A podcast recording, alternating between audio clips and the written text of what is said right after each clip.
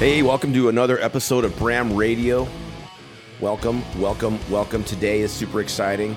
We have a special guest with us today. This is my friend, Mister Ryan Beck. Now, before before we get before we before we start getting into who you are and all the amazing stuff that you have recently done in in technology, as soon as we start talking about that, everybody's going to be like, oh yeah, I totally know, I totally recognize, I understand it, I have it on my phone. um I want to I want them to understand uh just just who you are at your core, your you know your just your just lay down your your basics of life. Jeff, thanks for having me on here. It's a it's a privilege. Yeah, no, I'm stoked you're here alongside you. um, yeah Uh, so I'm I'm super excited to be here. Awesome. And when it comes down to me at my core, it's it's really faith and family would be mm. the two principles I would say that I operate by. Uh, family has been so core to who I've been and how I've developed. It's what got me from a faith uh, a a life of no faith to a life of faith through the prayers of my grandma, the hard work of my mom, the belief of my wife. Um, mm. So many strong women have come alongside, so many other family members that have lifted me up. And so family uh, has been a, a central theme throughout my life, and the importance there is, um, it, you know, it, it is who I am. Wow. And then the second part, faith. I didn't have a faith upbringing. It came later in life. So your grandma that was praying? Yeah, she was for praying you? for me when I was in jail, actually. Because she was like, wow. Lord, please help this guy change his ways. Right, right. Right? She would actually... She, Everybody has whiplash right now. They're like, wait, this guy? Yeah. Like, yeah. he like, looks like a member of a boy my, band in the jail. My head used to look like yours. Oh, That's, really? Yeah, yeah, yeah. Oh. Um, and so... and um, and so my, my grandma, she used to walk uh, to her local church every yeah. day and place flowers for me at her Lutheran church there in Norwalk, California, South L A, if you're not familiar. And she would place some flowers there and pray for me, and the pastor would be praying for me. And I was in jail, and I was in jail for narcotics, selling narcotics. Um, I was eighteen years old. Uh, I was raised by a single mom trying to figure out how to raise a man without a dad in the picture. Mm. I have a great relationship with my dad now, and, um, you know, life's different for everybody. Wow. Not everyone's made to... Yeah. be a dad at certain times, and so we actually really good um, awesome. relationship now. And so my mom was trying to figure this out. How do you raise a boy to be a man mm. without a man there? And well, like a lot of single moms, she didn't have a lot of uh, resources at her disposal. We were low income, food stamps, and she was just trying to get by. She had an opportunity to move out of South L A to a suburb called Thousand Oaks. Mm-hmm. And so... she took that opportunity because which isn't far from it's not far from where we are right now. No, no, it's really close. It's a really nice area. Yeah. And so she had that opportunity. She did. She got a little room, and that's that's what she did. And she worked and she worked and she knew if she could just give me a better opportunity than she had, everything would be a lot better. Mm-hmm. And she did that, and she sacrificed a lot. And throw, so the sacrifice of my mom really paid dividends mm-hmm. uh, to where I'm at now. And so, you know, fast forward, it was uh, in high school. I got arrested and um, found myself in jail, and it's fine. That's where I was expected. My friends and I, we didn't actually think about college. Not one of us ever asked, where are you going to college? Just not in the picture, not something we thought about. Most of our friends were on drugs or in jail, mm-hmm. and that's where I went. And so it was expected. I got out. I'm like, dude, I'm going to be tough. You know, I got more street cred, but God had different plans. Mm. I didn't really know God at that time. And when I went in there, I was first put into what's called like a, a, a parolee tank. It's people that have been to prison and going back to prison. These people are serving lots of time. Very, very political. They divide you up according to race, and they do all the the, the prison things that you would think mm-hmm. about how you operate, how you um, how you'll behave in prison. Mm-hmm. And so they were like, "Hey, you're eighteen. We'll make you a better criminal." But God had different plans. He said, "Nope, we'll put you in another tank." And I got put in with in a working tank, um, and I got surrounded by guys who you would not think, oh, these guys, I want my kid around. But they were the best influence on me. They they looked at me and they were like, you got a good head on your shoulders. What are you doing? You want to be a big shot in the pen or a big shot in the golf course? I don't like golf, but I got the point. I got the point. Being a big mm-hmm. shot in the pen sounded pretty stupid. And so I started reflecting on that. People started giving me scriptures to read. And I prayed. I said, God. Um, and, and, you know, if I were to take... Was there a person that was attached to that? That moment, like you... No, it was a collection of guys. So there was not like one, one. There was not one guy that was just like, "Hey, man!" Like this. It was. It was all these. You had a whole group of basically just, I guess, guys being dads. I guess, huh? Yeah, they were just. They. It was. It, if I were to go back, this is my grandma's praying. She's dropping flowers off. Mm-hmm. She's making moves on my behalf, mm. pleading with God, and He's moving on her mm. behalf. And that's what happened. And so these guys who you would not think would be influencing me for good, they were. They were mm. giving me scriptures to read. They were uh, they were just doing things that were encouraging me to be a better person. Any of these guys still around that you're still in touch with? Or? No, they. You know, they. Unfortunately, um, you know, I was a, I was destined to be a statistic in that moment, and a lot of the guys were, um, mm. and they just became part of the system. Yeah. Um, but. You know, I became a kind of a story in a sense rather yeah. than a statistic because yeah. God. And so, yeah, I, I remember one night praying. I said, God, Jesus is the one I'm supposed to follow. Soften my hard heart. Very Christian words. I didn't know Christian Christianese at the time, but that's what I prayed. Woke up the next morning and uh, just had a profound confidence that Jesus was the one I was supposed to follow. And so it was through the efforts of my family that helped me connect to faith. And those are the two pillars of my life, uh, still to this day. Wow. Yeah. All right. So it's you and your wife. Yep. Um, now you're, you're, you're, you're doing life. Where in this whole, in this whole, um, um, story, um, these guys praying for you, and where in there does your wife, does your wife happen? When, when does she enter your life? She enters a little bit later. Okay. She enters, uh, about nine years ago. And um, twenty fourteen, I went to I went to Bible college after I got out. Okay. Um, started working in the church and through various uh, movements of God to get me out of the friend group that I was in into a new friend group. Um, and went to went to college. Came back from college um, with a computer science and philosophy degree. That's why I do software now. Mm-hmm. Like that. And um, in twenty fourteen, I reconnected with m- who was a friend at the time, my wife, and I was living with a buddy and she was visiting. And so we just started talking and, and then we, we hit it off and we became, we met at church and, uh, yeah, that's, that's how it got connected. So we've wow. been together for just, just under nine years. We just celebrated our six year anniversary. Uh, Congratulations. So, yeah, yeah. That's awesome. Yeah. yeah. Man, that is a, a, a that is a great story. That is, I love stories like that because there's, I always, I can look over my life and I can say, without a doubt, I was, I was very close at this point to being somebody who could have easily been in that situation. Mm-hmm. And I have a lot of my my friends that that have been in that situation. Um, instead, I was on the law enforcement side of things and the military side of things and stuff, stuff like that. But it's just the decisions that sometimes we make, we find ourselves in, right? You're in a place where you're about to make a decision. Sometimes when you make a decision, you have to ask yourself a couple questions, you know, that are going to help you get to that, that, yeah. that decision. And those, those, those questions, those questions aren't usually, um, well, uh, what are the consequences of what I'm going to do yeah. when you're eighteen, nineteen, no. twenty years old, right? No.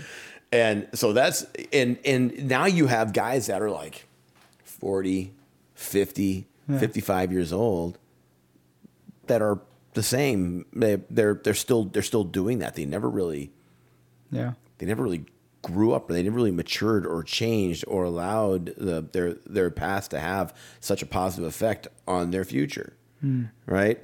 And I've heard a lot of guys say things like, um, um, don't let your past define you.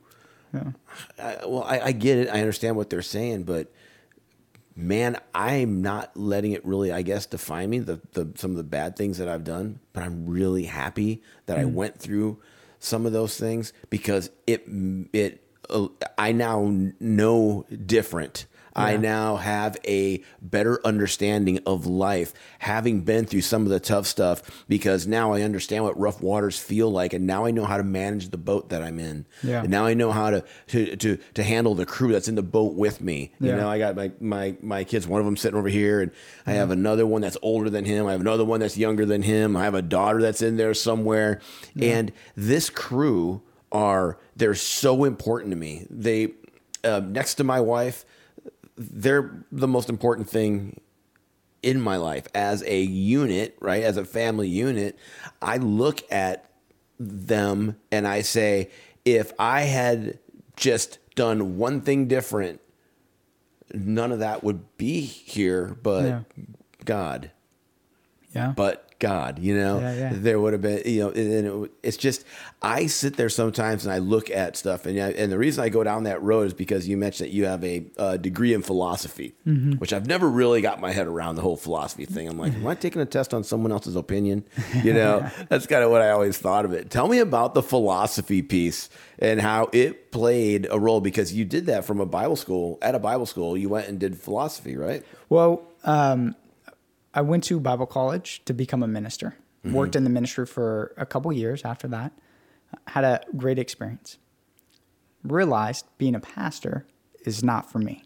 And so, but I love the church, and hence I'm at pray dot com mm-hmm. trying to help build the future of church. Mm-hmm. And so what I realized from there is being a pastor is not for me, but I wanted to utilize uh, skills and, and my talents to actually better the church. And so mm-hmm. I went Uh, to a place called Calvin College, now Calvin University, um, and got a degree in computer science and um, uh, and philosophy.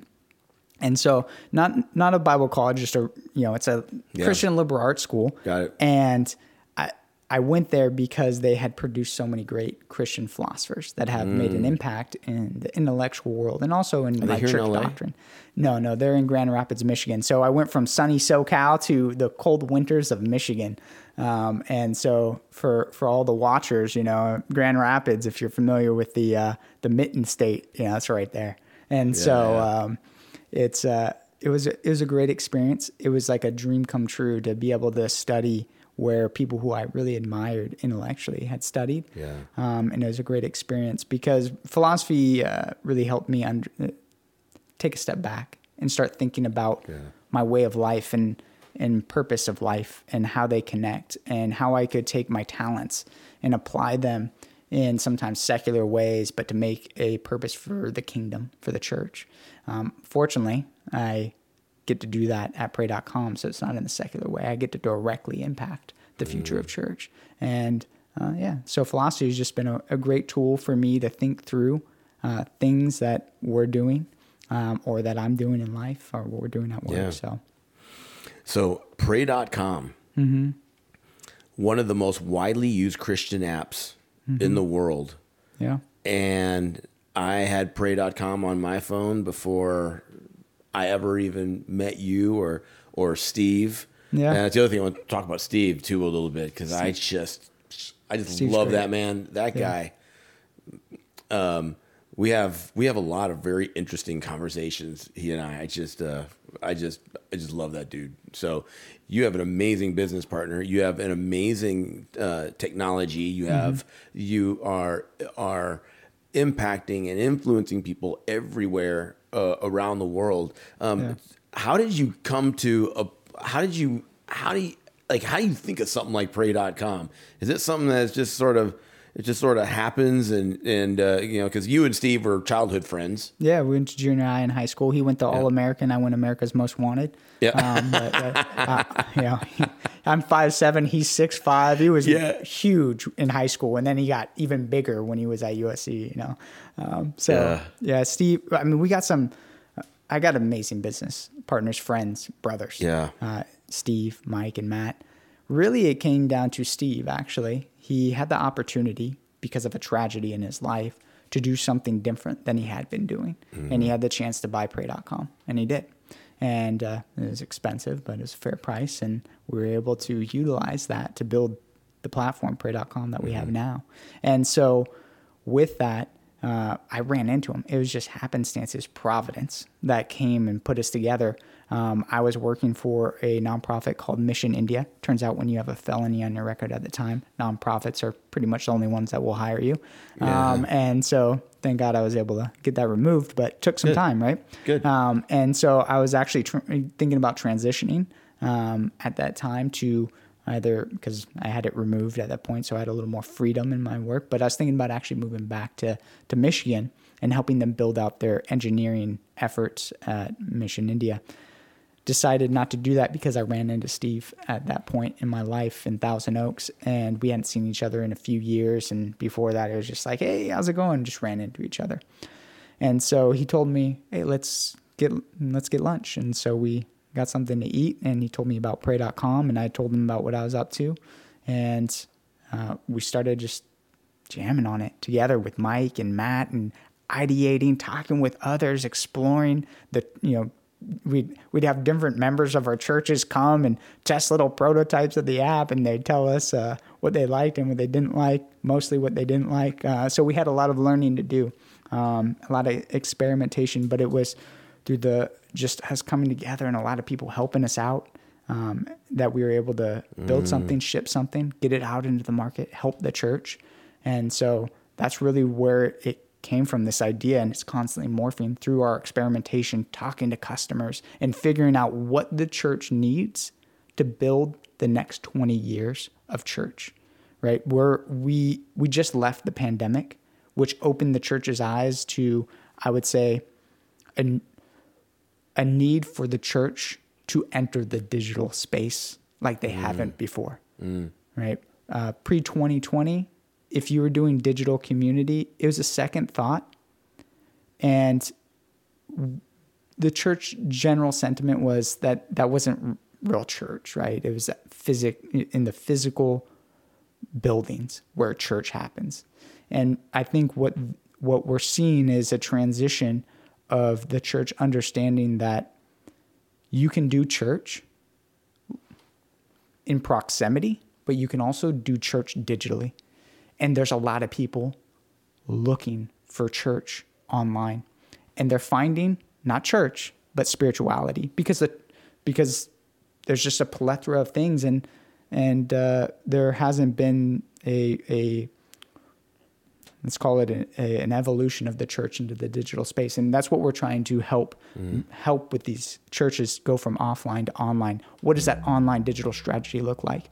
And really build that infrastructure for the next twenty years of church. So what do you think the church looks like in the future, though? Like, it's is it is it uh, you see a drastic change coming just from a, a technology standpoint now, with the introduction of all the technology mm-hmm. and into the into the uh, into the ministry area. Yeah. You have all these, you know, every major ministry has an app, and and these big huge websites with. Yeah. You know, the the, you know, the the donate button, and you got the shop, and you got the yeah. all these things that are all on the websites that are that are just huge. I mean, is it is it uh, is ministry changing that much? Is churches changing that much?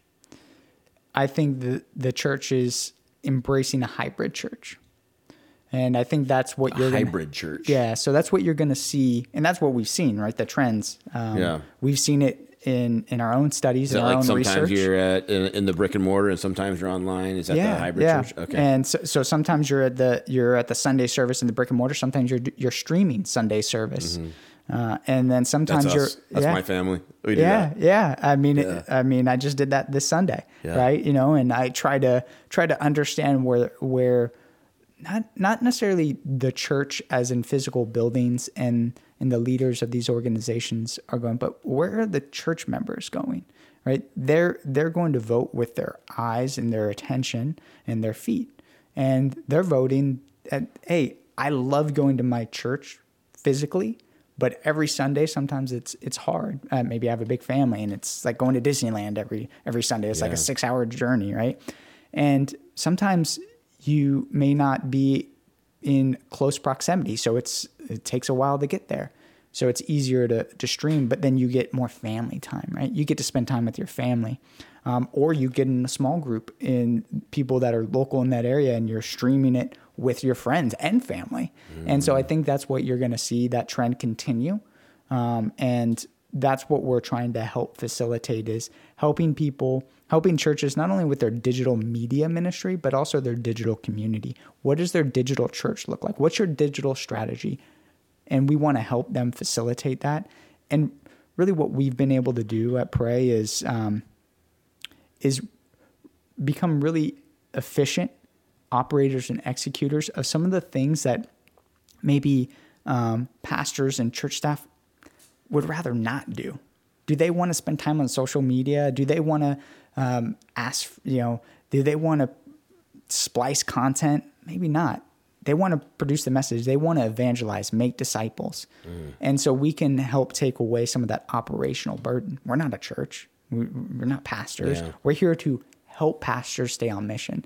Their mission is our mission. And mm-hmm. so that's that's really what I would say, is that's what we're trying to facilitate, is build that build that operating system for church yeah. for the next twenty years. So it's not just really, it's it's church is changing, but also the way uh, resources are used mm-hmm. and developed is changing. Mm-hmm. The, the, uh, Um, I think the interaction between a, a pastor and the people is changing, yeah. and that's changing fast. And I'm seeing that just with Life of Valor, with our yeah. men's our men's ministry, is um, people don't ask me really anymore about when's the next event or where's the next event, the next arena event. Now it's, hey, when are you uh, when are you gonna get your ebook out? When uh, when's uh, when, where can I go and get your podcast? Yeah, where is uh, where is the uh, um, where is the next big thing that you're going to? What's what's the next big content thing that you guys are doing online?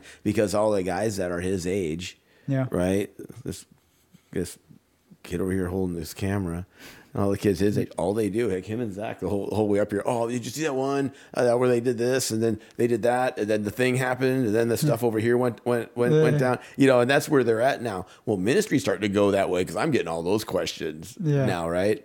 So when you when you when you're because you're and your title there is you're the C T O, correct? So it's a chief technology officer. Officer. Yeah, yeah, yeah. So as you're as you're building stuff, you're you're quite frankly, you're just the bright idea guy.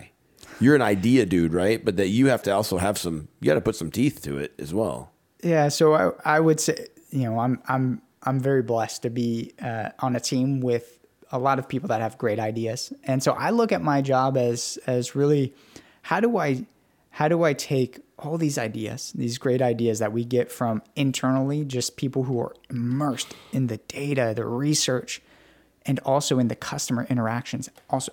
How do I take the the interactions from the customer, the, the Christian that goes to church? What about the leaders, the pastors? What about the church staff?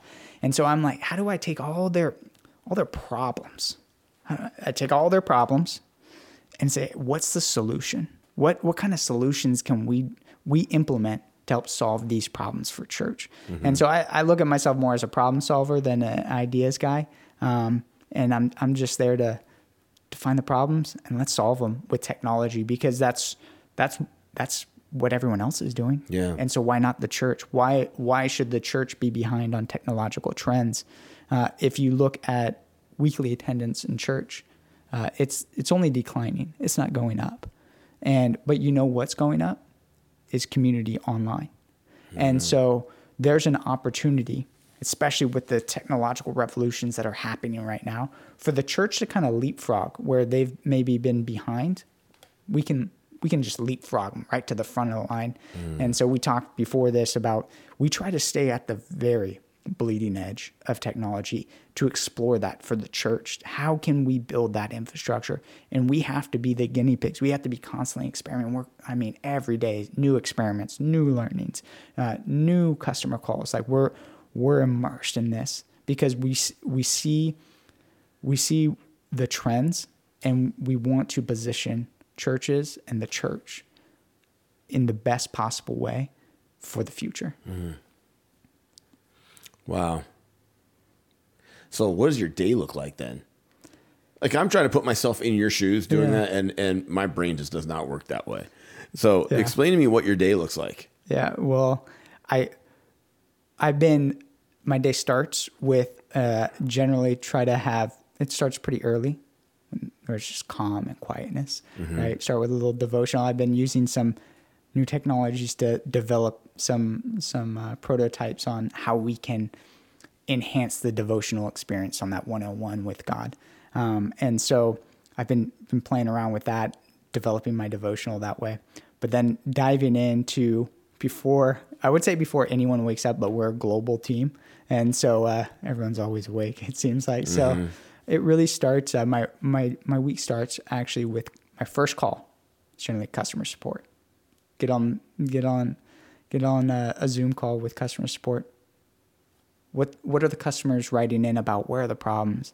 Um, And because that's that's who we're we're building for the church, so I want I want that to be the first thing I hear, and then it's just constant meetings with uh, engineers, product design, um, about how how projects are going, um, but then also road mapping solutions, and then leadership, getting leadership aligned, mm-hmm. making sure that they're updated. It's it really is. I'm diving in, trying to find the problems, find solutions, create alignment. Um, I, I look at myself at the end of the day as I'm an operator and an executioner. And so that's what my day is all about. So it's meeting with people. Um, it's helping understand the problems, define them, create alignment around them, and then create uh, solutions and alignment around the solutions. Mm. And it's a lot of meetings. And then I try to I try to fool around with, you know, I do a release every once in a while into the code base, the engineers. They would rather I not at this point, uh, since I don't have a lot of time to do that. Let, let us handle it. We got more more bandwidth, you know, mm-hmm, more bandwidth. Mm-hmm. But uh, um, yeah. yeah, so. So you were saying earlier that uh, you know, Steve, when he he uh, he purchased, uh, you were just referring you were just referring to the U R L. You guys actually founded, uh, built the entity, uh, built the business. Yeah, but that was just that was just the, the U R L. Somebody had owned the U R L, right? Yeah, yeah. yeah walk, walk me walk me through that one a little bit. Yeah, so you know, I think the the details of of, of the purchase are, uh, I think, a story for Steve. When we got it, there's nothing there, right? You go to it, it just yeah. tell you no. Page oh, I can't, can't wait! Found. I can't wait to ask Steve. That, yeah, yeah. To ask, and to ask so Steve that story, because you know that's a sporty one. Yeah, yeah, and um, you know he's a, he's great at negotiations and deals. Sure, and he's a great networker, right? He's like a world class networker, yeah. and so he he has these connections, and he was able to get that.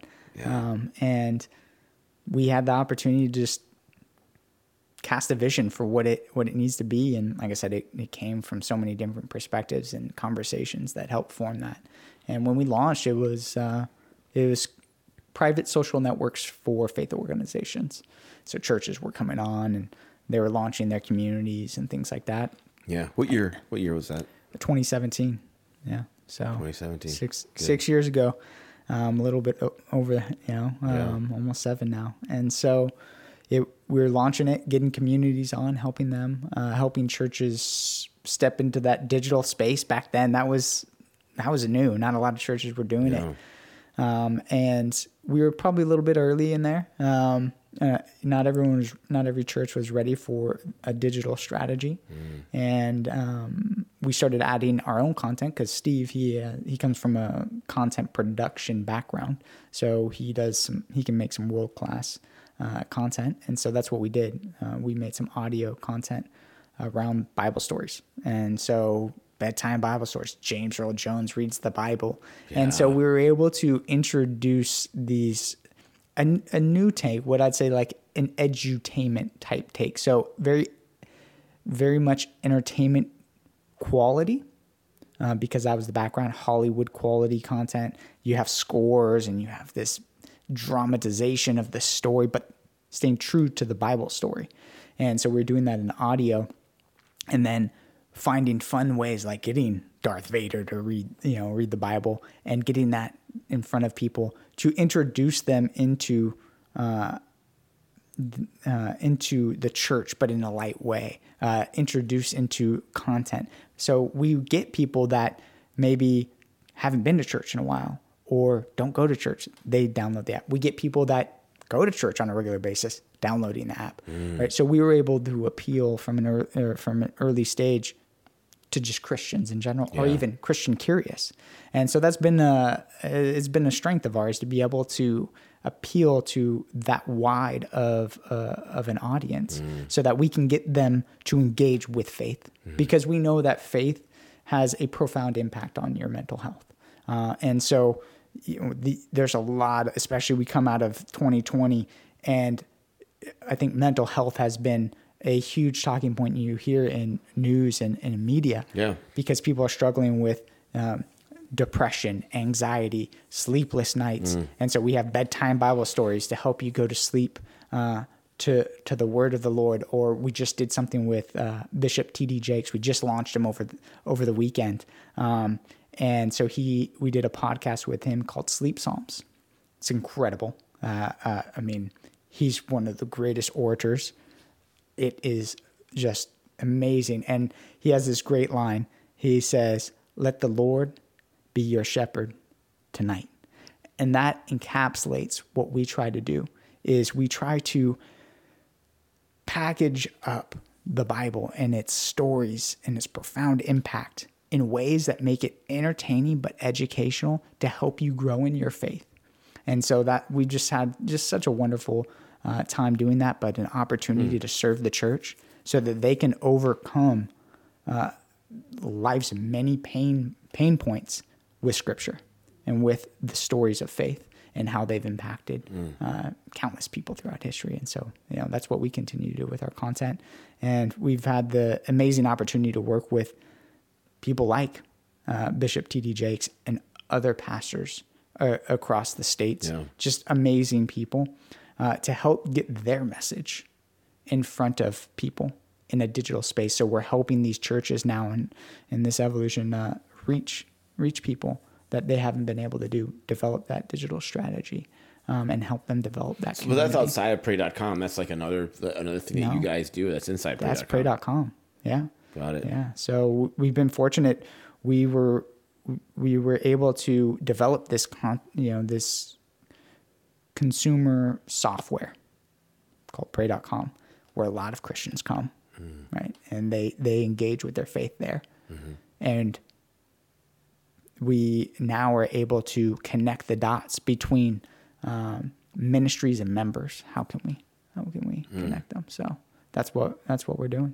Yeah.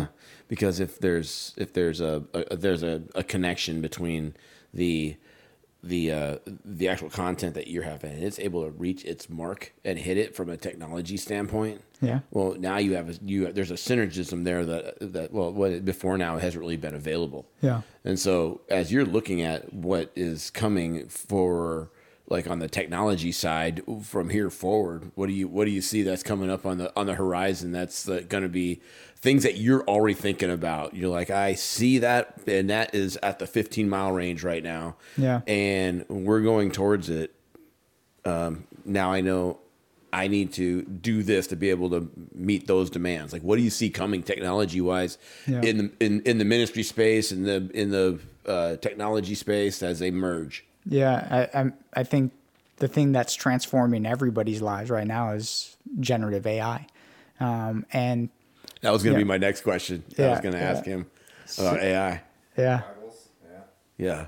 Yeah. I can't wait to get my goggles. I can't wait to get rid of my desktops and just put on the goggles and, and work. But anyways, that's a that's a yeah. side note. Um, really, I, I think A I is is that that opportunity for the church to kind of leapfrog where they've been laggards, and now they can be at the forefront because it's so revolutionary in its capabilities for content creators, especially in What do what do pastors do every Sunday? Create content. Mm, yeah. They're one of the most prolific yeah. content creators on planet Earth. Yeah. And and they spend tens of hours every week studying and then producing these messages that impact thousands, tens of thousands. Yeah. And we can help them get that right. And so, oh, go for I was just, hey Zach, what did you you you had a question? I know you did, a technology question. Oh, I was just saying, I was going to ask how they're going to implement like using V R. Some of this that was on the table, if you guys have talked about it, is that yeah That's a great, yeah. Yeah, yeah. Um, so, yeah, so you, the, um, so, because I don't know if everybody was able to hear his question, but um, if, is V R something that Pray dot com is considering? Is that on the table? Is that something that you guys are considering? So I think V R is um, very much in in an early stage, especially when it comes to consumers. And right now it lives in that game space, and um, I think there's a lot more to be developed there. Uh, before it becomes part of our everyday life, especially when it comes to our faith. But it's something we definitely think about. We watch, um, you know, Facebook or Meta is, you know, dropping hundreds of millions of dollars, losing hundreds of millions of dollars every quarter on on their developments there, and they're at the bleeding edge, right? They're they're the ones developing it, and it's it's um, it's something we keep our eyes on, but it's not quite there for mass production, mm. especially when you have an audience that isn't necessarily first adopters in the church space. Mm. So I think where we have, when it comes to technology, the ability to impact the church most profoundly is in How how can you help? How can you utilize this A I technology to help ministries build a digital ministry? So think about it. We all probably volunteer at church. Mm-hmm. Do you volunteer in your digital church? Most likely not. Mm-hmm. You just, you know, sweep, bring donuts, coffee, whatever it is you're helping, set up chairs, you you name it. Well, the thing is, the digital community that these churches are trying to build, uh, that we have a hundred times bigger, thousand times bigger than physical communities, but yet they lack the volunteer force for it or the resources for it. And I think that's where these technological tools can really help, that we're developing to help these ministries um, be able to serve those digital communities mm. a lot better and still stay true to mission and to the Holy Spirit. Because I think that's a lot of uh, fear in the in the industry is, well, you, If if technology comes in and A I comes in and personalization comes in, yeah. where does the Holy Spirit fit in? And I think that it's really, it's an augmentation of the way you're doing things. How can you do the things that aren't Holy Spirit necessarily led, right? Like slicing of content, um, uh, putting titles and descriptions on things. There's a lot of things that I think the church community would probably rather not do, and rather just evangelize and disciple, mm-hmm. that we can we we can develop tools, and we've developed tools to help them already do that. The A I space. So, I mean, the three of us were talking about, we were talking about that on the way up here today. Yeah.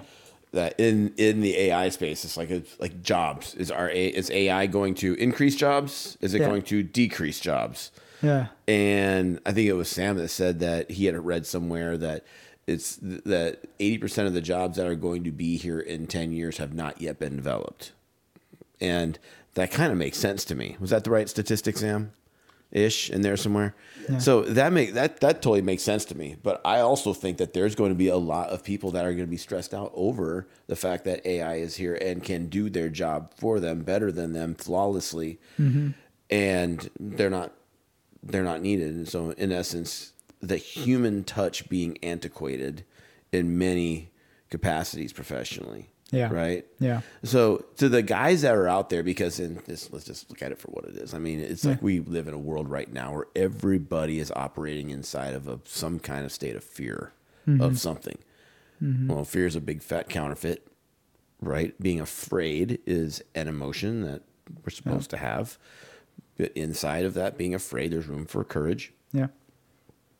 And sometimes just taking that that first step out of fear, it still means you're probably afraid. You're still yeah. in that normal human emotion, right? And then when it comes down to war in Israel and what's happening in the Ukraine, what's happening on the southern border, what our politicians are actually doing, mm-hmm. what's happening with our economy, and what's the stock market going to do, and what's yeah. happening with fentanyl coming up, and how many terror cells are in the United States. People can work themselves into a tizzy mm-hmm. watching all the stuff that's happening. Then now you add into it, their future may be uncertain because a robot's going to come and take yeah. it over, right? Yeah. And so that's a lane that a lot of people live in. What do you say to that guy who is who who is in that space, and that's where his mind is. That's where he that's where he lives, and he's yeah. he's he's always wrapped around that. What do you what do you say to a guy like that as a somebody who's a professional in the technology world?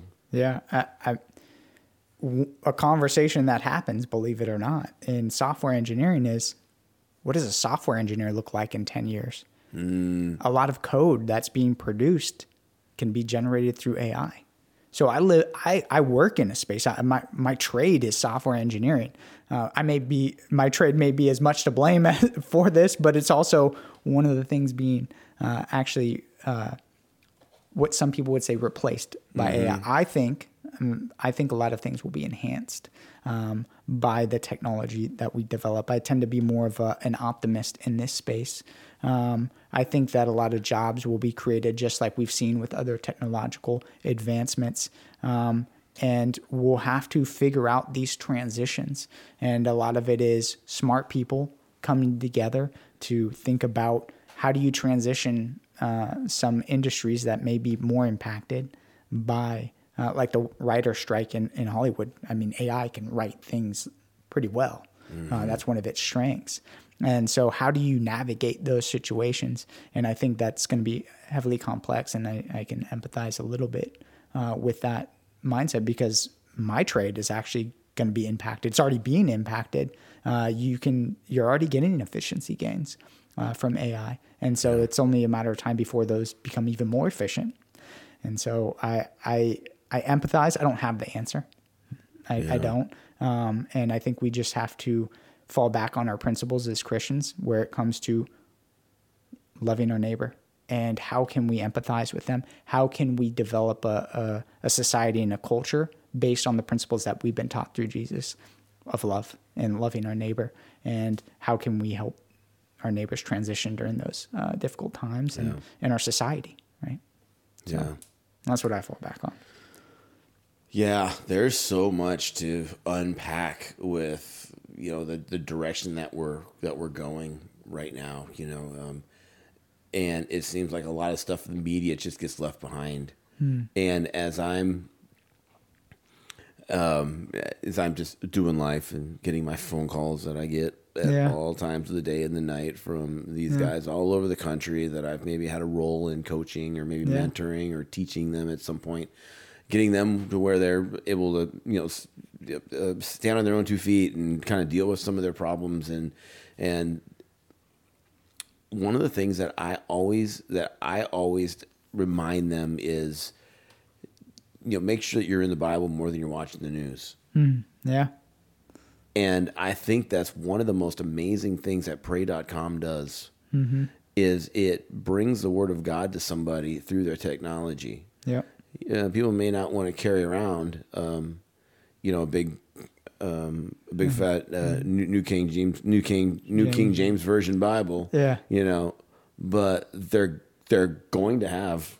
Yeah, they're you know, they're, they're pull gonna, it out. Like, and... uh, Sam has it. They're gonna have their smartphone on them. Yeah, and on that smartphone, it's like I carry. I whenever I go and speak somewhere at a at a church, whatever. I'm I'm a I'm a E S V guy.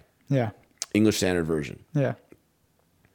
But I have a message version. I have a N I V version. I have a N A S B version. I have all these different Bibles on my bookshelf. Yeah. And so when it, it um, but now I, if I'm trying to reference something, I literally just go over to my phone and yeah. get a new, Go, open whatever app and, and yeah. go to my, my message Bible app and then just, just get that. Yeah. Well, with, with, What with, with Pray dot com, you guys are making things so that everything is narrowing down to an app. It's the one the one stop shop for all the things that you need for your spiritual growth, yeah. for your um uh the way that you the way that you uh, view maybe um um, uh, money and the way that you view relationships and the way you view, there's so much content that's on there that these people are able to, uh, there's something on there for everybody. Yeah. And, um, I think that's amazing. I, I'm, I, I would have never thought of that in a million years. And then when I saw Pray dot com, I saw it on a shirt. Uh, and I was like, hey, it was my, it was my buddy, Jimmy May. Yeah. Yeah. yeah. We all know, we all know yeah, Jimmy Jimmy's May. Great. Yeah. Jimmy is, is Jimmy is. Uh, I always call Jimmy. Jimmy is an adventure. He's such he's he's such an adventurous guy, but Jimmy is an adventure. I love that man. But you had a Pray dot com shirt on one day, yeah. and I was like, "Hey, I know Pray dot com, right? It's that app." And he was like, "He's like, yeah, yeah, I, I know Steve. He's a he's a kind of a mentor to me and a coach to me." And I was like, "That's awesome." That Jimmy's a mentor to all of us. Yeah, yeah he's a, hum, a humble J- guy. Jimmy is Jimmy's, uh, but it's it, when his shirt said Pray dot com. That's the first time I ever really saw it written out. Yeah, and I remember looking at that thinking, somebody. Somebody thought of Pray dot com and went and grabbed that U R L so fast. So when you were just telling me that a minute yeah. ago, I was like, yeah, now I get it. I'm going to have to ask Steve about that. Yeah. But, man, so when you and Steve, like uh, when when you guys are at at work and you're yeah. you're working on on the technology, what are some things with Pray dot com that you guys are devising right now, developing right now that we can see maybe here in the next six months or a year? Yeah, without giving any trade secrets, no. Um, so I think high level, what we're really trying to trying to help the church with is not just getting great content out there, right? Yeah. And the content that really impacts Jeff, that you need to hear right now. Mm-hmm. So we're doing that. But then how do we help you cultivate community in a digital space? And so that's what we're we're helping these churches do is not just get their content out there, but also create these, cultivate these communities online. And so that's really what um, we just launched something called... When you say communities, what's a, what are communities online? So a church is a community? Yeah, I'll give you an example. We just we just launched this feature called Local Leaders, where we help connect uh, members to ministries or just users that download the app, people that download the app. We help connect them to ministries online. Um whether they're close to them in proximity or whether it resonates with them based on their current life si- uh, situation. Mm. So helping ma- match them to, to ministries. Also matching them to maybe um, pastors in the space that they just resonate. Because what we find is um, you may go to a church, but you listen to other pastors Sunday to Sunday or other people, other leaders in the space, other mm-hmm. other teachers in this space. You're learning from many people. That's how we do our faith. We learn from many people. And so that's what we are able to do is help connect people, the people that really resonate with them. And so uh, we we just did a launch with, uh, we just had a Sunday service with Michael Fisher out of Compton, California. Amazingly gifted preacher. And tons of people writing in, how do I find, where's his church and everything like that. And the, people are like, I'm in Oregon. How do I how do I how do I attend his digital church? And so that's what we're facilitating, mm. and that's what the the you know I'd say the next uh, phase of is really diving into the discipleship portion. Let's make disciples, right? It's great to get the word out there, but let's make disciples, mm. and let's do that in the digital space. And yeah. so we've already been doing that through uh, our devotionals and plans and and connecting members to ministries. But you know, let's let's tighten up that. Um, and really build that. Mm.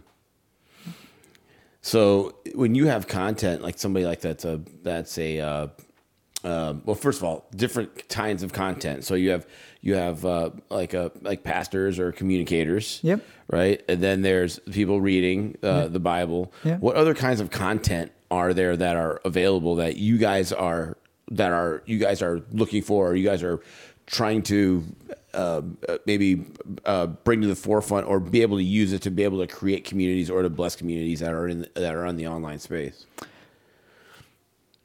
Mental health has been uh, a pretty mm. big focus for us. We and yeah, yeah. Zach and I, we've we've probably done four episodes already on just on mental health. You yeah, know, it's just it's a it's a big deal, and it was there's a lot of there used to be a lot more stigma around addressing mental health. Mm. And those barriers are kind of breaking. And, um, I mean, I don't know too much about the, the teams, but I know that yeah. there's some, there's some help that's needed in that transitionary yeah. period. Right. And that, that's impacting a lot more than just people who are seeing these horrific events or, uh, the, it's impacting everyday people mm. who are just going through life, because life throws curveballs at us yeah. uh, that, we all deal with differently. Some people, um, you know, I was just talking with my wife, and, you know, I got a, I did some sort of eval that told me, oh, I can, you know, the the guy told me, oh, you handle stress very, very well. And and then he's like, yeah, teams guys are like right here and here you are. Not not to like a quick, yeah, yeah. not, no, not no. on your level, but not everyone can do that. My wife's like, I can't, I can't handle that, right? Um, and we all deal with stress differently. I have friends that deal with it so much differently. I have people that work for us in Ukraine, in Kyiv. They are working right now as we're doing this, and it might be a little too late. They might be done for the day, but they're working for us in a war zone, and they're able to operate like nothing is happening around them, even though the world is falling apart around them, mm. literally. Rockets. We. Ha- I remember one time I was on a call, uh, one-on-one, talking to someone that was in Kyiv, and then the next day, he tells me, hey, I can't make it in. A bomb just went off fifty, fifty yards from my apartment building. All the windows are shattered. Shattered. I can't come in today. I'll be in tomorrow. He's like, bro, take all the time. Got it. Got it. You're good. You're good. Take two. Take yeah. two days. yeah. And, um, but then I have people in the States that work with them. They're like, I, I, I'm having a hard time even focusing because of what my teammates are going through. And you're like, but he's going through. He's, he's doing it. But we all handle, so we handle life differently. Mm. And we need people that, We need we need people to come around us, say, it's okay, I got something for you. Jesus. And he helps us through that. And we have the Bible to help us through that. There's so many lessons. And that's what we're doing. We're extracting the wisdom of the Bible and the life of Jesus and giving it to you in a way that really helps you through these mm. mental health struggles, depression, anxiety, hopelessness. I mean, there's no better yeah. hope than Jesus. So let's let's help connect people, but put it in a format that really addresses that pain point, not that skirts around it because it's a stigma. Let's address it. Let's address depression. Let's let's address hopelessness because they're real and it's yeah. impacting a lot of us. I need to send you a book. Um, uh, Zach and I had a, a guest on. His name was uh, uh, Doctor Greg Wark. Jimmy actually knows him. Okay. Um, uh, he's my one of my best friends on my On, on the planet. He's one of these guys who's just, he's very, he's very, um, um, I mean, led me to the Lord. I've known him yeah. forever. I mean, the guy's just an amazing guy. Well, what I didn't know is that he was, he was for the last twenty-seven years, just stockpiling all this information on post-traumatic stress, suicide ideations, the, the things that happen as a result of childhood traumas and how to deal with them. To the point to where he got that so down, down and so refined, he wrote a book called The Warfighter's Soul. And when that book landed, he started getting, he was getting four or five phone calls a day to go and do media. Fox News was calling. Yeah. And all these psychologists started checking about, like, how do you, how did you learn this? Like, I, I get it, you're, you have your doctorate, but you're not a psychologist, and yeah. you're not a psychiatrist, and you're not yeah. a family, Christian family therapist. You're not a, and he's just like, no, no. I learned that just from watching them. Yeah. I have a lot of friends that are in the military, and I see what they struggle with.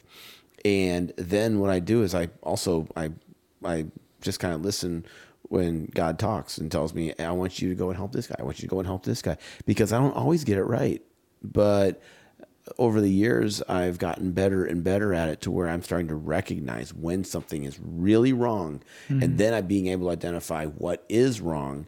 And then once I know what is wrong, well, now I can actually get in there and get in it with them yeah. and demonstrate the standard and lead the way out. And it's not often just like, oh, here's a bunch of, uh, yeah. go ahead and uh, eat those mushrooms, and nothing against that. That's what somebody's into, but yeah. okay, that's your thing. It's, I, I don't, I'm not, I don't do well when my mind is altered. Yeah, it just yeah, makes it yeah. worse for me.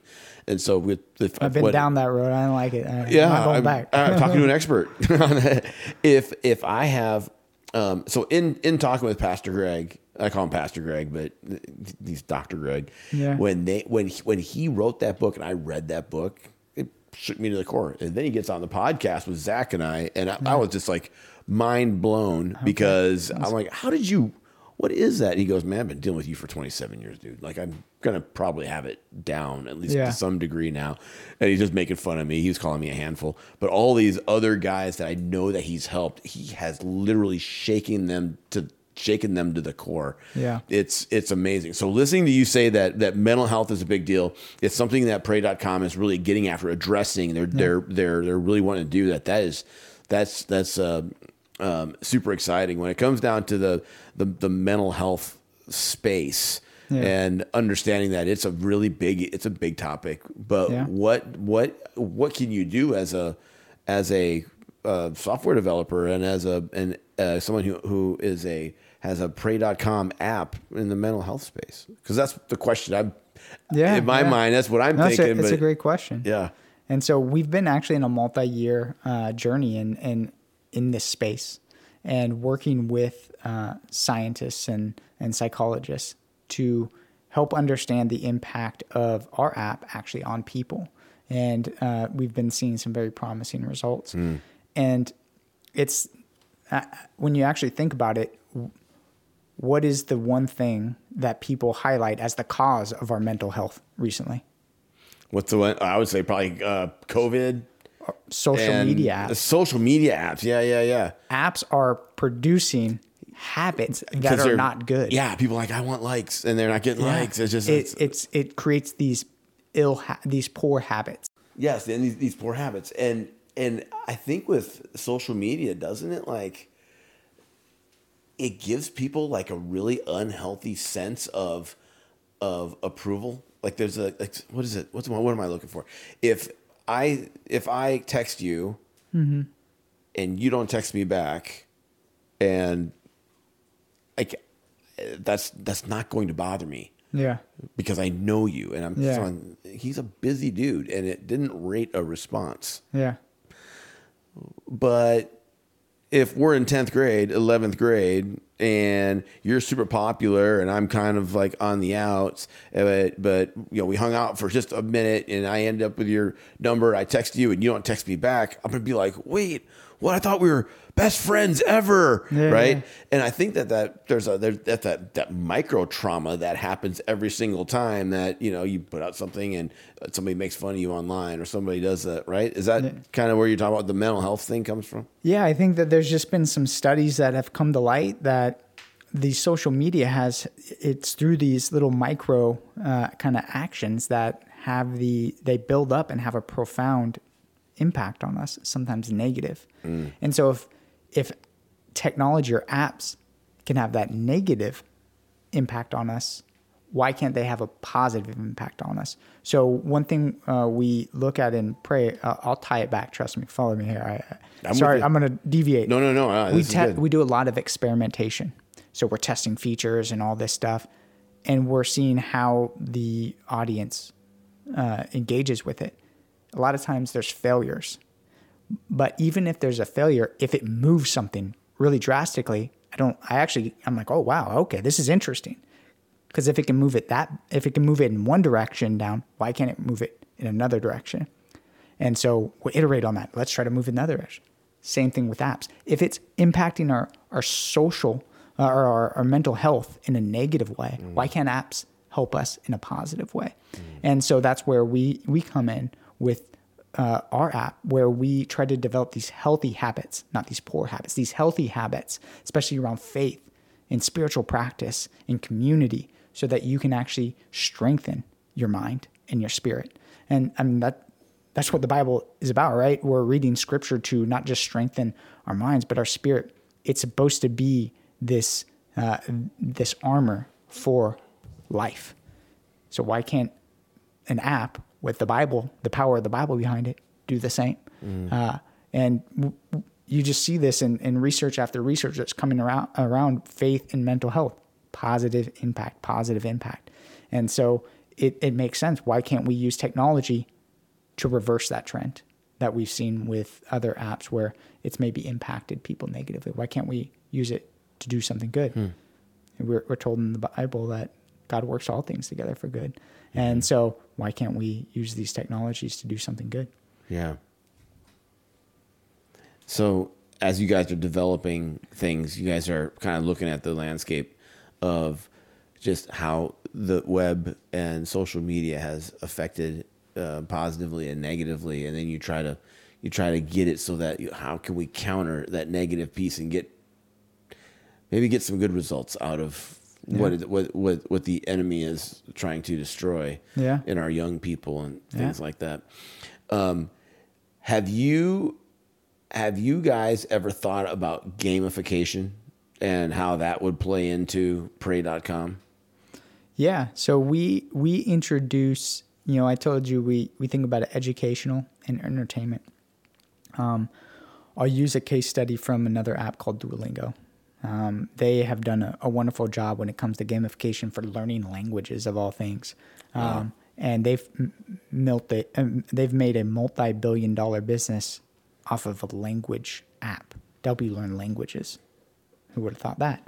Mm-hmm. They've just been really good at gamification. And so um, I think if you can use these same tactics that are used in social media apps for poor habit formation, why can't you do it for healthy habit formation? Duolingo proved the case. We're proving the case. We have some gamification. You open the app, you get a devotional, followed by a streak, followed by a community board. Some people would call it a leaderboard, right? Ours is a community board, so it's not so much about competition rather than encouragement and community. Mm. And so we we take these these concepts that you, you know people label as gamification, and we apply them into just healthy habit formation.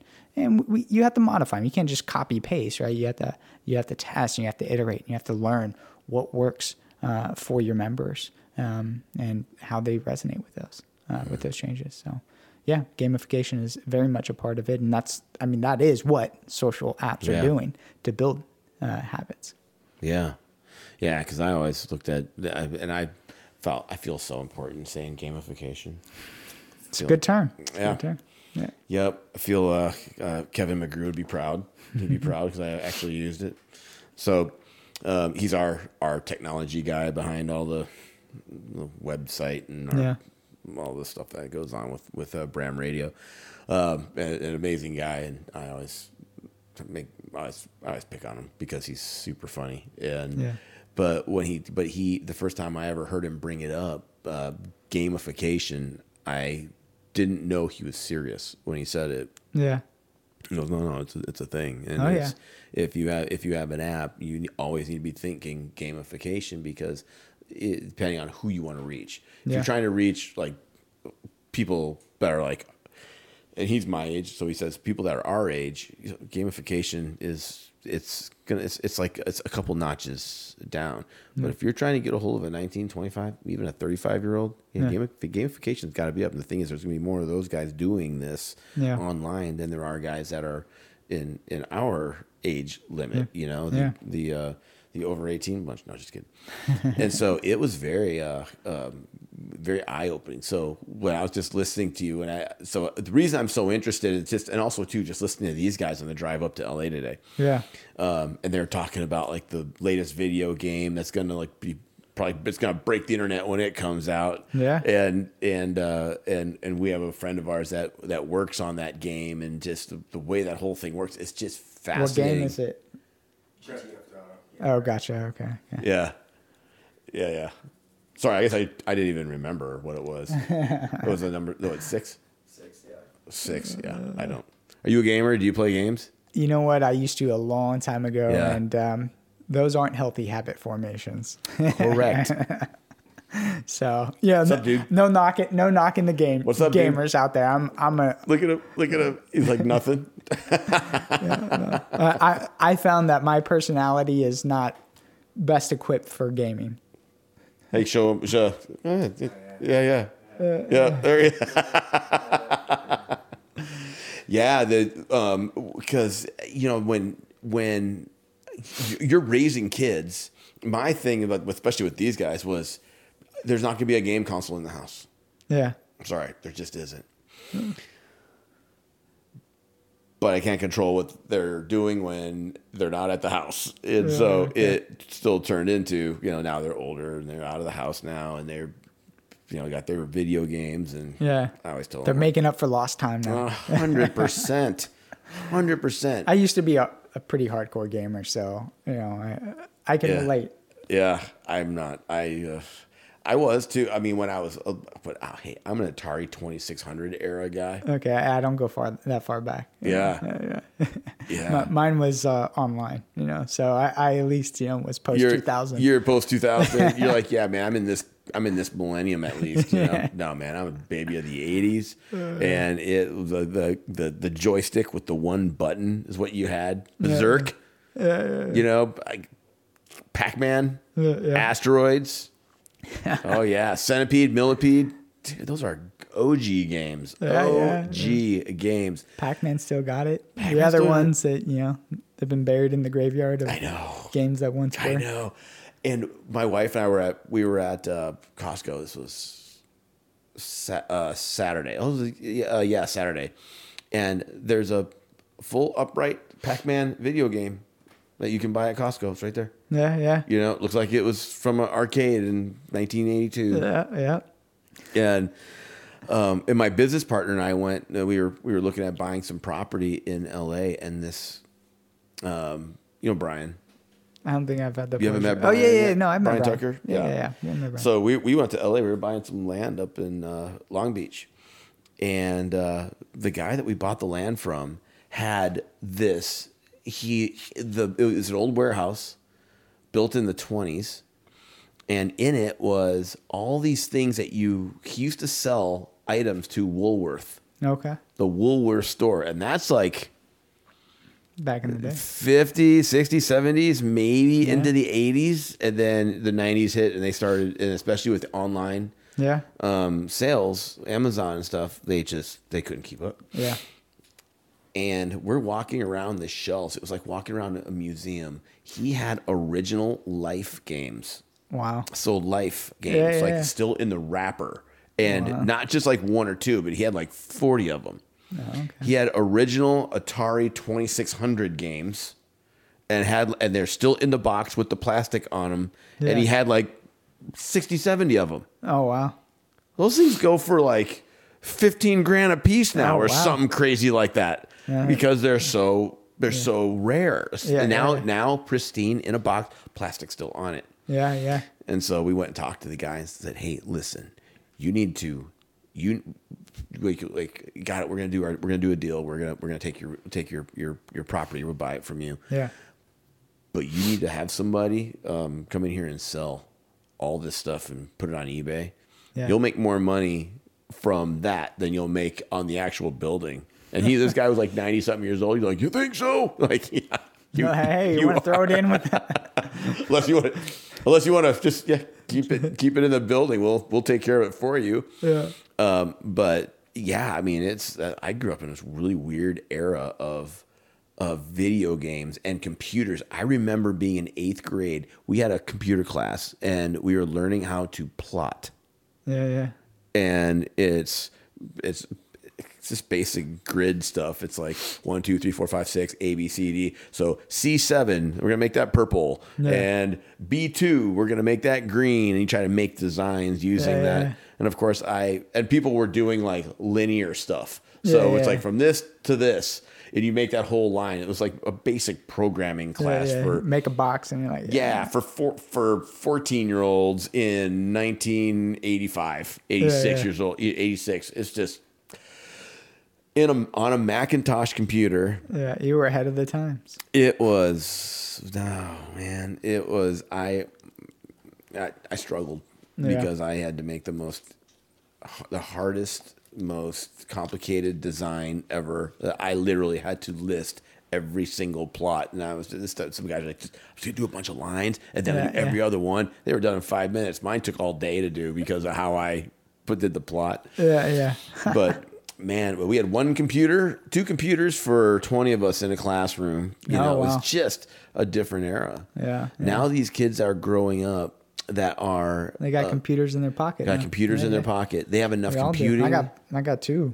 You know, yeah, one on my wrist. I heard somebody say once that there is enough computing power in your iPhone, more so than the entire NASA in nineteen sixty-nine when we put yeah. Yeah. people on the on space. Easy. Yeah. Yeah. Easy. Yeah. Yeah. Yeah, it's pretty crazy, the advancements. But that's, the, I mean, that's uh, that's the beauty of uh, the technology that we have. It's advanced so many areas of life, uh, and not so much faith. So why can't we use those technologies to enhance our faith, to help us in our faith life, mm-hmm. um, and help us in our church life? And so that's, you know, that's where we're at. That's where we come in and pray. So, have you ever thought about maybe having um, like a kind of like your own version of Instagram or or uh, Twitter or whatever? What's it called now? TikTok. TikTok. That's another or X, one. You mean X? X. Yeah, yeah. yeah, yeah. Twitter is X, yeah, yeah, and then t- so there you, you own like um, um, because because you meant you earlier you mentioned community. Right. And there's a lot of people that use social media as their community. Yeah. Now with Meta, they're starting to do this whole thing that's like some weird alter ego life that you can lead. Yeah, up and the in metaverse. Yeah. Metaverse, the metaverse yeah, stuff. Yeah. Buying real estate, and you have a yeah. persona that's there, and it just, it doesn't, it's, it's, it's crazy. I was wondering if you guys ever thought of getting into that space where you're starting to really start to tap on the shoulder of social media. And I wonder if there are people that are anti-social media that would be getting, would get on board something like that just because they're safer. They're going to feel more um, yeah. at home, and that they can, they can maybe they can, they can, they can share their views more openly than you maybe could on social media. Yeah. Well, I think what we've learned is how can we give um, Christians a, a space A, a safe space, a faith and family-oriented space to do their faith. And sometimes maybe those those activities look like they would on an Instagram or, or something like that. Mm. And sometimes they won't. So I think that what we're more interested in, in is how do we utilize the learnings from all these other apps and the actions that people take, and how do we take the, that learning and adapt it in a healthy way to help people in their faith.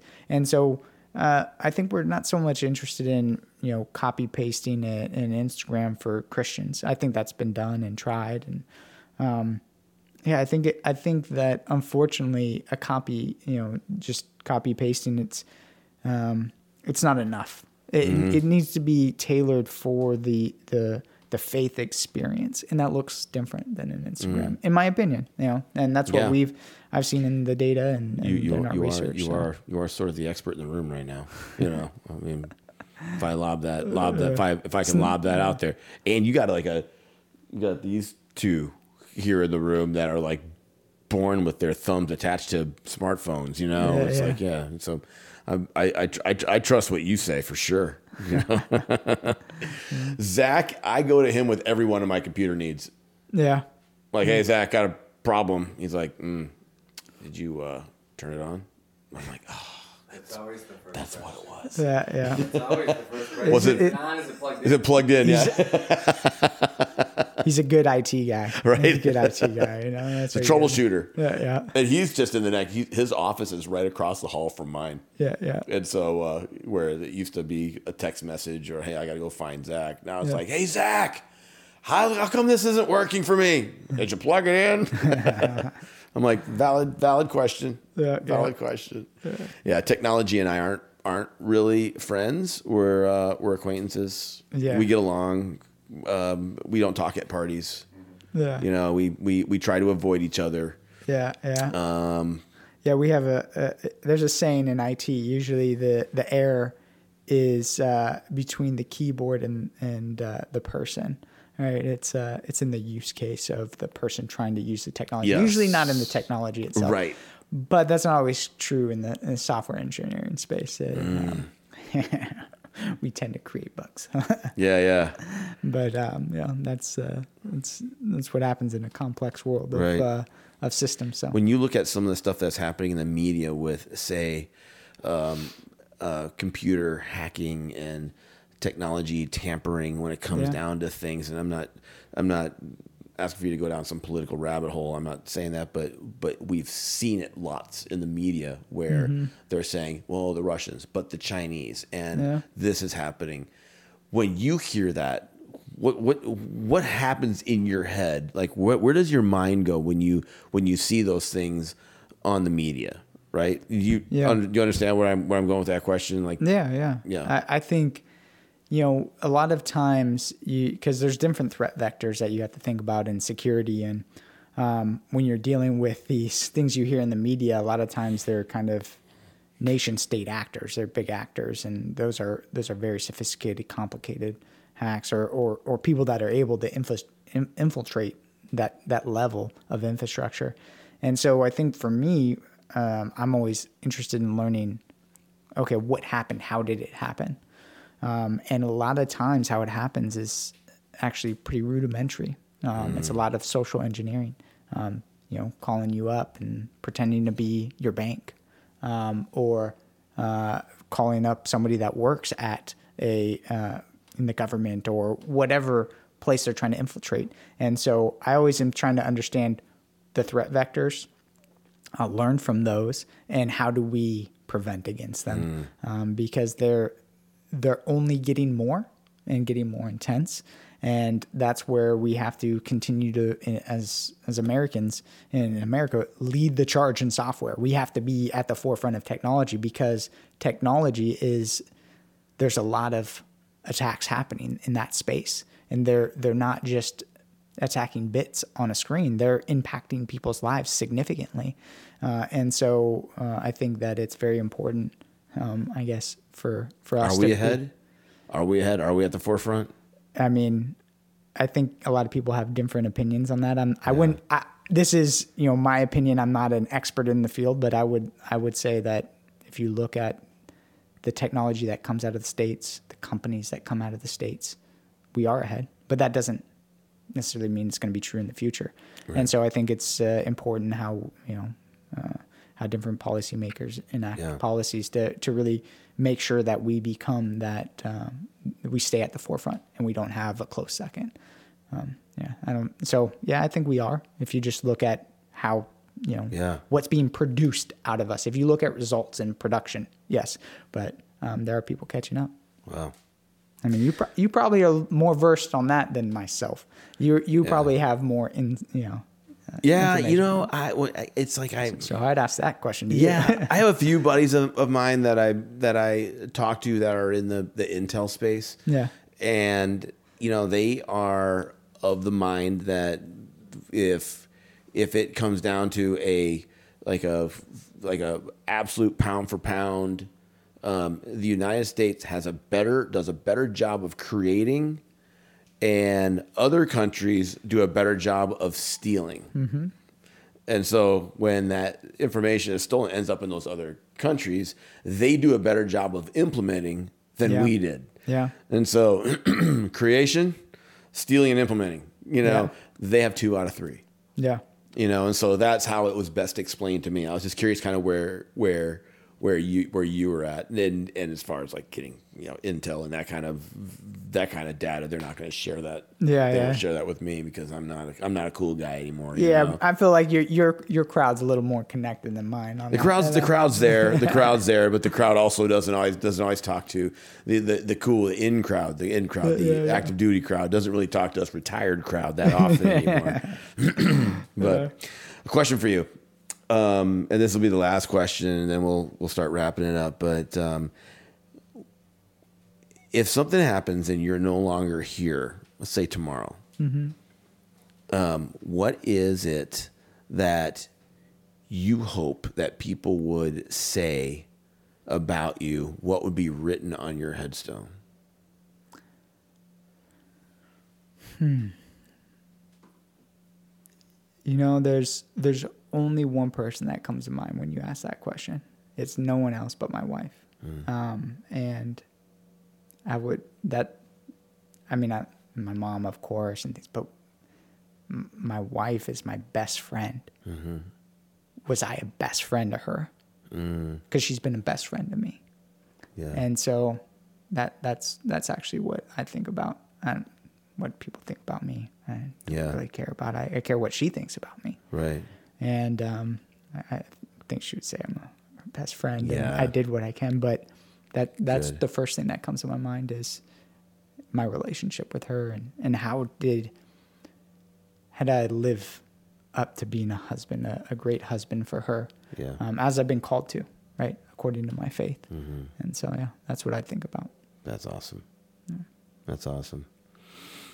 Um, Ryan, thanks for hanging out with me, taking time out of your you. day Thanks. to come here, man. This has been, this has been, this has been awesome because I've, you know, I've, when, when me and the boys were driving up today, we were, they were talking about all the technology stuff. I'm like, that's going to be a question. I'm going to tuck that in the back of my mind. I'm going to yeah. ask Ryan later today, cause he'll know, he'll know, uh, he'll know what to say about that stuff. But yeah. man, it's been an honor having you. It's and, been an honor being here. Thank you so much. And, uh, you know, and, and, and, uh, and thanks to, um, Every Nation City Church for uh, letting us use their yeah. their use their, their room here, and and uh, what community are we in right now?